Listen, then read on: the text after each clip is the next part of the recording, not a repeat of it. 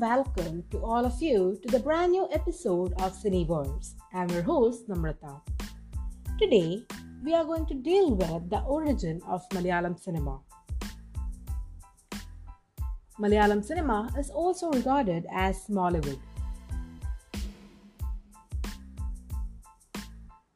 The first Malayalam film, Vigathakumaran, which means The Lost Child, in 1928, was produced by a dentist, J.C. Daniel, from Agastishwaram near Kanyakumari. Daniel also acted in this silent film. It's a surprising fact that it took another 10 years for producing the second movie, Balan, obviously in 1938 by a Tamil director S. Nottani. It was the first sound film in Malayalam. Now, let us talk about the early movements that happened in Malayalam cinema. From the beginning, Malayalam cinema focused on social themes and drew heavily on literature. The films produced during the 1950s and the 1960s were influenced by famous literary works in Malayalam. Early films reflected the social realities and the progressive thinking of Malayalis.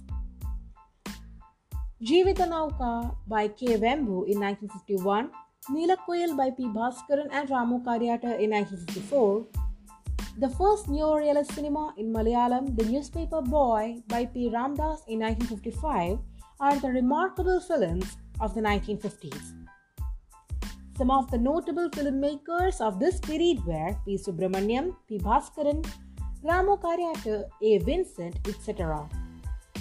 Ramu Kariat's Chemmeen in 1965 was a marvelous success in the history of Malayalam cinema. The trade union movements in agricultural and industrial sectors, the social movements against caste discrimination, and the cultural renaissance in Kerala were the themes of many films. But the important focus was the romance of the main characters. In the early 1970s, more responsible treatment of the social concerns and the lost dreams of the youths began to emerge. P.N. Menon's Olavum Theeravum heralded an era of parallel or art cinema. It liberated cinema from the air conditioned studios. It was an eye opener for the Malayali audiences who began to enjoy the aesthetic beauty of cinema. Now, after the 1950s, 1960s, and 70s, let us have a look of what happened in the 1980s.